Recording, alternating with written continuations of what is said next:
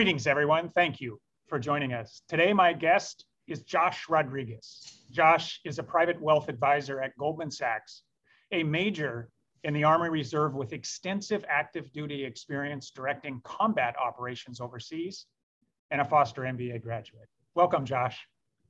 Thanks, Frank. It's uh, it's great to be here. Josh, given your military experience, I want to start with a general question about leading in a time of crisis. And then I want to follow up with some questions about the re- recent withdrawal of US troops from Afghanistan and the role that you played in getting your interpreter out of the country in the midst of the chaos at that time. When in a crisis situation, what are the two or three fundamental principles you utilize when making decisions? There's uh, there's actually uh, two two or three things that that I would talk to my soldiers about quite often. If we were to bucket them into in just into three things, the first is every everyone is scared uh, in times of crisis or or during a firefight when bullets are flying. You know, it's it's unrealistic to believe that even the most experienced combat vets are going to be numb to what's happening um, all around them. Um, something I used to tell them was the difference, the biggest difference rather between fight or flight is what direction you run. Um, so that's that's the first one. Uh, the the second uh, is is if everything is going according to plan, uh, I'm probably seconds away from being ambushed, and uh, that one was learned through experience. Uh, and then and then the third one would be uh, also learned through experience. Um, am I prepared to live with the consequences of my actions or inaction? First one went in went into the role uh, kind of understanding about you know this is going to happen and it's going to be scary but the, the second two were definitely just experiential. Yeah i think those are they're great fundamental principles. One is it just recognizes that when you're in a crisis situation uh, most people even those you may perceive to be extremely brave are, are probably a little anxious and scared. They should be expecting a surprise and they should be living and making decisions true to their values in case things don't go well they can say i did the best and i adhered to my values in that situation so wonderful to hear that can you give us an example from your military experience where you implemented those principles and how, how did things turn out yeah um, I, I mean like like i had mentioned uh, first one was was um, was kind of something I went in with. The second two were more of the hands-on type. Um, you know, I, I think that uh, that that third one is is deeper than someone taking on a leadership role, um, and, and you need to sit with it before assuming real responsibility. You know, living with the consequences of your actions. Um, you owe it to the people that you, you serve to be prepared to answer that question. And if your decisions impact others, uh, they should be aware that you have that kind of power. Um, for my part, all three played out um, on, on May 3rd, 2009 specifically.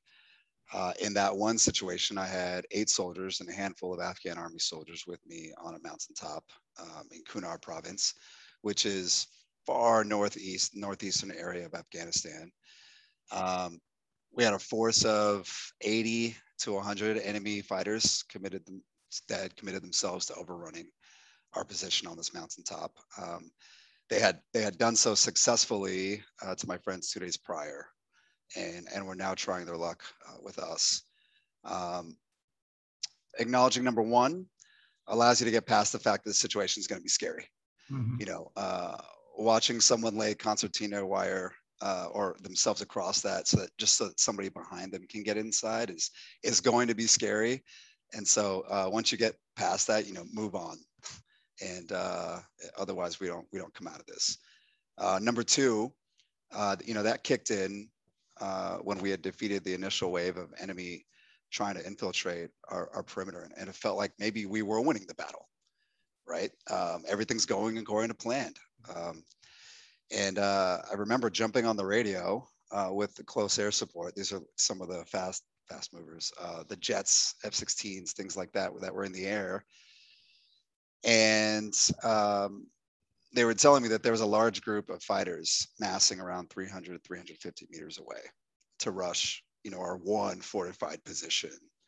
And that's when number three kicked in, uh, when he asked me to make a call on dropping like munitions to, to save us. and this is this is within a range that the books don't let you do. If you were to go and ask this question in the manuals, they would say, absolutely not. You're too close to this 2,000 pound bomb impact. Um, that's not that's not authorized. But when it's you on the ground and you have this decision in front of you, and you're literally giving them your initials, because it will go in the logs depending on the outcome. Mm-hmm. Um, you need to be prepared to live with the consequences either way. Uh, thankfully, in that situation, it was the right call, and um, you know all of our all of our soldiers walked away as well as the Afghans that we were looking to protect. That, that's great to hear. Can you give us a sense for the timing? So what you just described, did that take place in a short period of time, over a day? Yeah, that was um, the height of that battle itself was about 45 minutes long. Wow. So, um, you know, we we had just we were brand new to this observation post. Um, spent about 12 hours just trying to build some standoff and because there was like a lot of vegetation um, and building some sort of protection for ourselves. It was really just a sandbag wall about three feet high and then one strand of concertina wire eight meters from that wall. Um, so the closest enemy had gotten about 24 feet from our nearest soldier of multiple occasions from multiple directions. Um, and you know, the only reason we found out because it was the dead of night was a trip flare went off. Mm. We're like, that's probably not a goat, uh, especially you know half a second later when it seemed like there were bullets everywhere coming inside. We had to press ourselves against the sandbag wall just to not be in the middle of this observation post. So 45 minutes of that, and uh, with ebbs and flows throughout the process, um, culminating probably around the 30 minute mark uh, as far as, or rather, um, you know, hit, hitting the, uh, the, the top of that apex there before it started calming down again. So 45 minutes of a very intense time period in the dark. Had you thought in advance about how you might approach a situation like that? It doesn't seem like a time where you should be thinking through this. You better be reacting at that point. Can That's right. Comment on that? Yeah, so in that in that particular situation, we came into the environment understanding that this was not a safe situation. Um, there was very little protect. There's really no protection. Uh, a single strand of concertina wire at the time. I, actually, we by the end of the night we had added three more. Mm-hmm. Um, there wasn't a lot of trip flares. We added more trip flares. Um, we added more sandbags. We we talked about what would be the escape and, eva- and escape and evasion plan at what point do we say this is not worth keeping to save the lives of the people that are on this observation post? Because two days prior, it didn't work out. And, and you know, we could see that about two kilometers away from one mountaintop to the next. And so, um, you know, we, we had these things in place, these, these critical decision points that were identified ahead of time, um, prepared for the worst case scenario. And the worst case scenario ended up playing out yeah. Uh, we did not anticipate that it actually would, but you know we planned for it. Yeah. And as that as the enemy fighters were massing on that fortified position, that was the signal. If that position looked like it was going to not make it, the whole observation post crumbles. And so at that point, we were going to coordinate with the folks on the ground to just shooting over our heads as we exfilled down the mountain. Wow. Thankfully, we didn't have to go that far, but yeah. we went, we got close. it sounds like a very intense experience. Uh, have you found the three principles that you talked about just as applicable to your corporate career? Um, absolutely. I think that uh, the consequences of your decisions are, are going to be meaningful at a certain point, um, and it's all relative right you know I, I i talk about that situation and a couple of others with my colleagues and sometimes the response is, oh, well, there's nothing here that's going to compare to that. Well, it's all relative, right? Because uh, somebody somebody has real stress, uh, no matter what environment they're in. And so in Afghanistan, that the the threshold has just been shifted far to the right. Um, but the, that band that, that you're operating in and you're you're used to, uh, the lower end and the higher end, I mean, that feels the same And so when if you're just moving the band over here or, or wherever it is in the corporate world, and you're on that upper end of that band, you're still going to feel stressed. So I think these principles are helpful. Um, everybody, when you come into a, a situation that is uh, the equivalent of, of kinetic in the corporate world, lots of decisions, lots of you know big things happening, um, trying to work towards an initial public offering.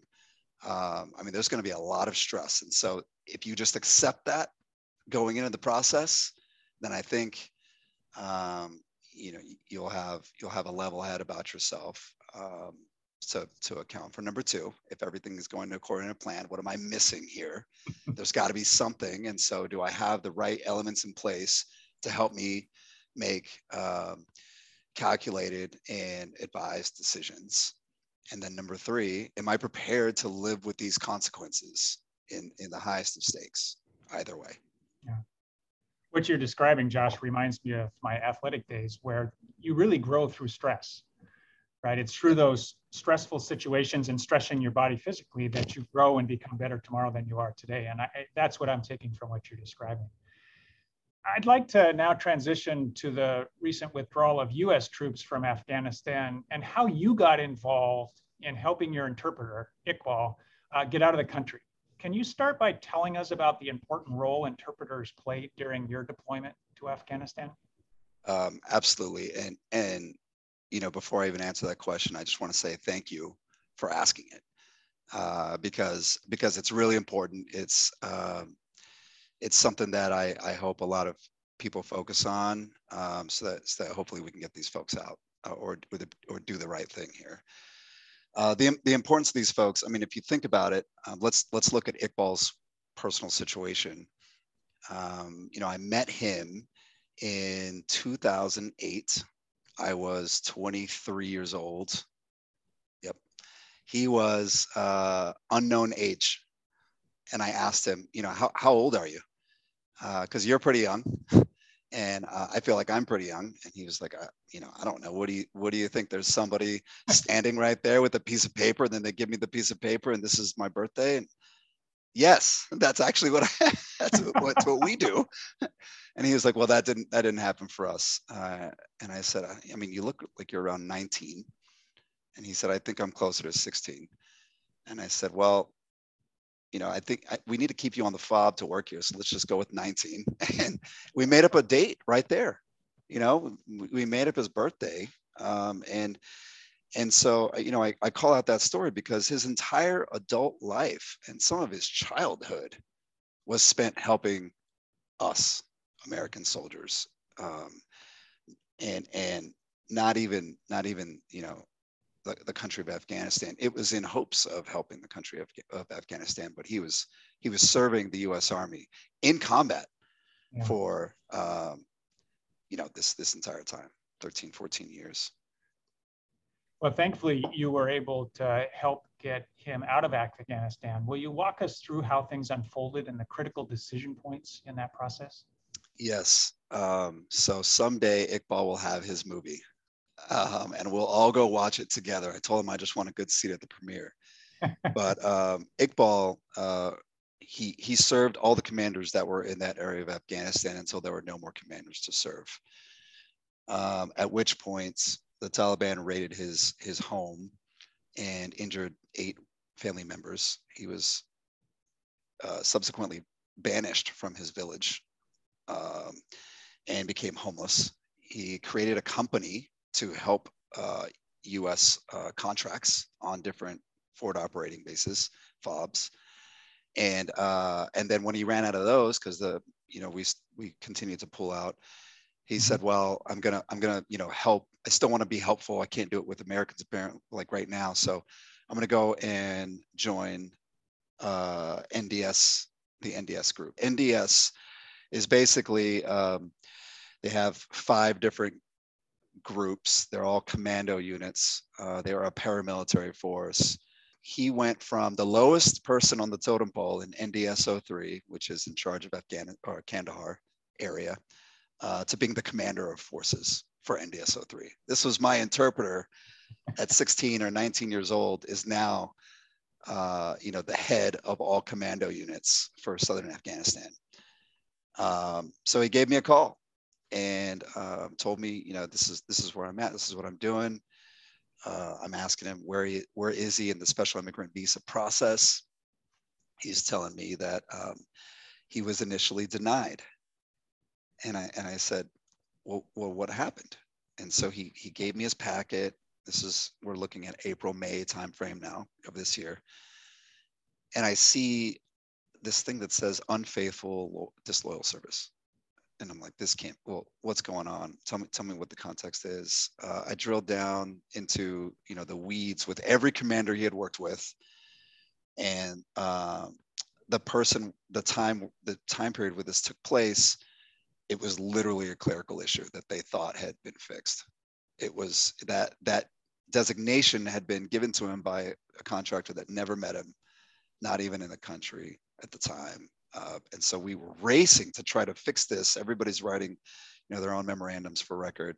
Meanwhile, Iqbal is fighting in Kandahar, um, and and he's um, becoming one of the only ones fighting at this point. Um, and so then the country begins to fall as we come into uh, July timeframe, and uh, it's it's getting to the point where this is not actually going to help you anymore. The paperwork's not going to work. It, it's it's not it's not the way it should be, but um, there's just no time to to clean this thing up. And so we just we were trying to just keep him safe the best we could, the commanders mm-hmm. uh, and myself. Uh, Kandahar falls. He gives me a call on his phone and says the provincial governor told me to give everything to the Taliban, and uh, and he said I'm not doing it. It was like uh, the Americans believe and trust in me and this unit to continue fighting. Um, so he's he that night he destroyed all the weapons and munitions and equipment that he had uh, that he couldn't take with him uh, on two different bases and, and retrograded to the Kandahar air, airfield um, and protected the airstrip in hopes of getting out. Hmm. Um, so he's he's now protecting the airfields he's slowly getting surrounded by the Taliban, and uh, he's looking for a way out. Um, and he also has two American reporters with him that that we found out about later. He was trying to protect them.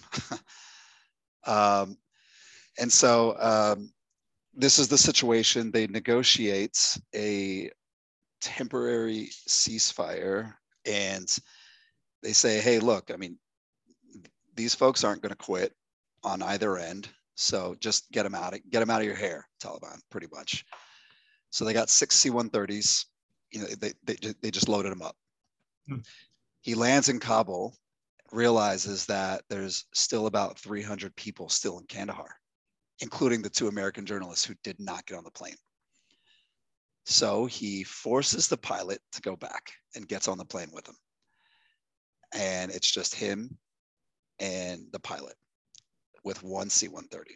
They go back to Kandahar.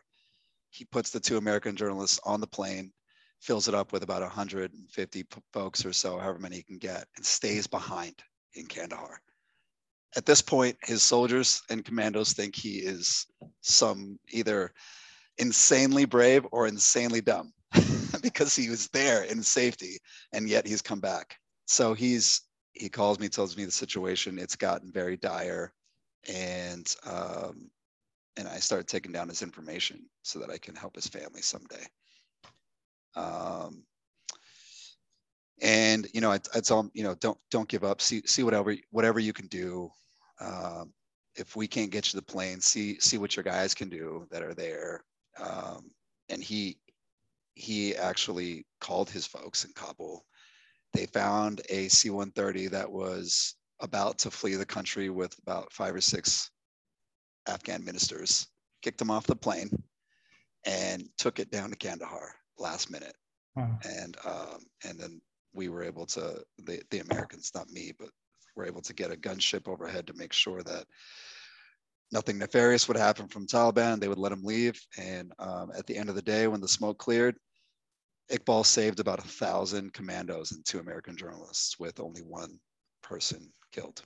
Wow. and I'm glad uh, he is safe. How is Iqbal and his family doing in the United States? Yep. So um, he's he's doing well. You know, he's uh, always the leader, and uh, called me and said, you know, we're we're standing in a bunch of lines, and uh, people are getting restless. So I'm going to try to get the Americans just put a tent out in the parking lot, put some pillows down, give us some milk chai, and we'll get a going. And maybe if we can organize this thing, then we can facilitate this process as best we can instead of just, you know, us standing in lines. And I was like, man, you never, you never stop. You know, he's just, he's just always trying to help. Um, and um, you know, so he, he's he's doing well. He's he's very grateful to be here. Um, he he still wants to help, and and uh, so we're we're looking at different organizations that he can join uh, so that he can be an advocate on this side and hopefully help continue the process with folks that have not made it out of that country yet. Well, I hope to have the honor of meeting him someday. You will. That's great. Josh, uh, last question. As you reflect on your experiences at the Foster School of Business, what sticks out most to you and why? The thing that sticks out to me the most, um, the the learning that took place uh, because I had a, a, a ton to learn um, was was really fostered um, by one the faculty, uh, but but the environment that was that was set up so that my peer group could could teach me. And so if if I was lagging in a certain area or something wasn't clicking, Mm-hmm. Um, certainly, there were plenty of opportunities, and I took advantage of those to go and talk with the professor direct.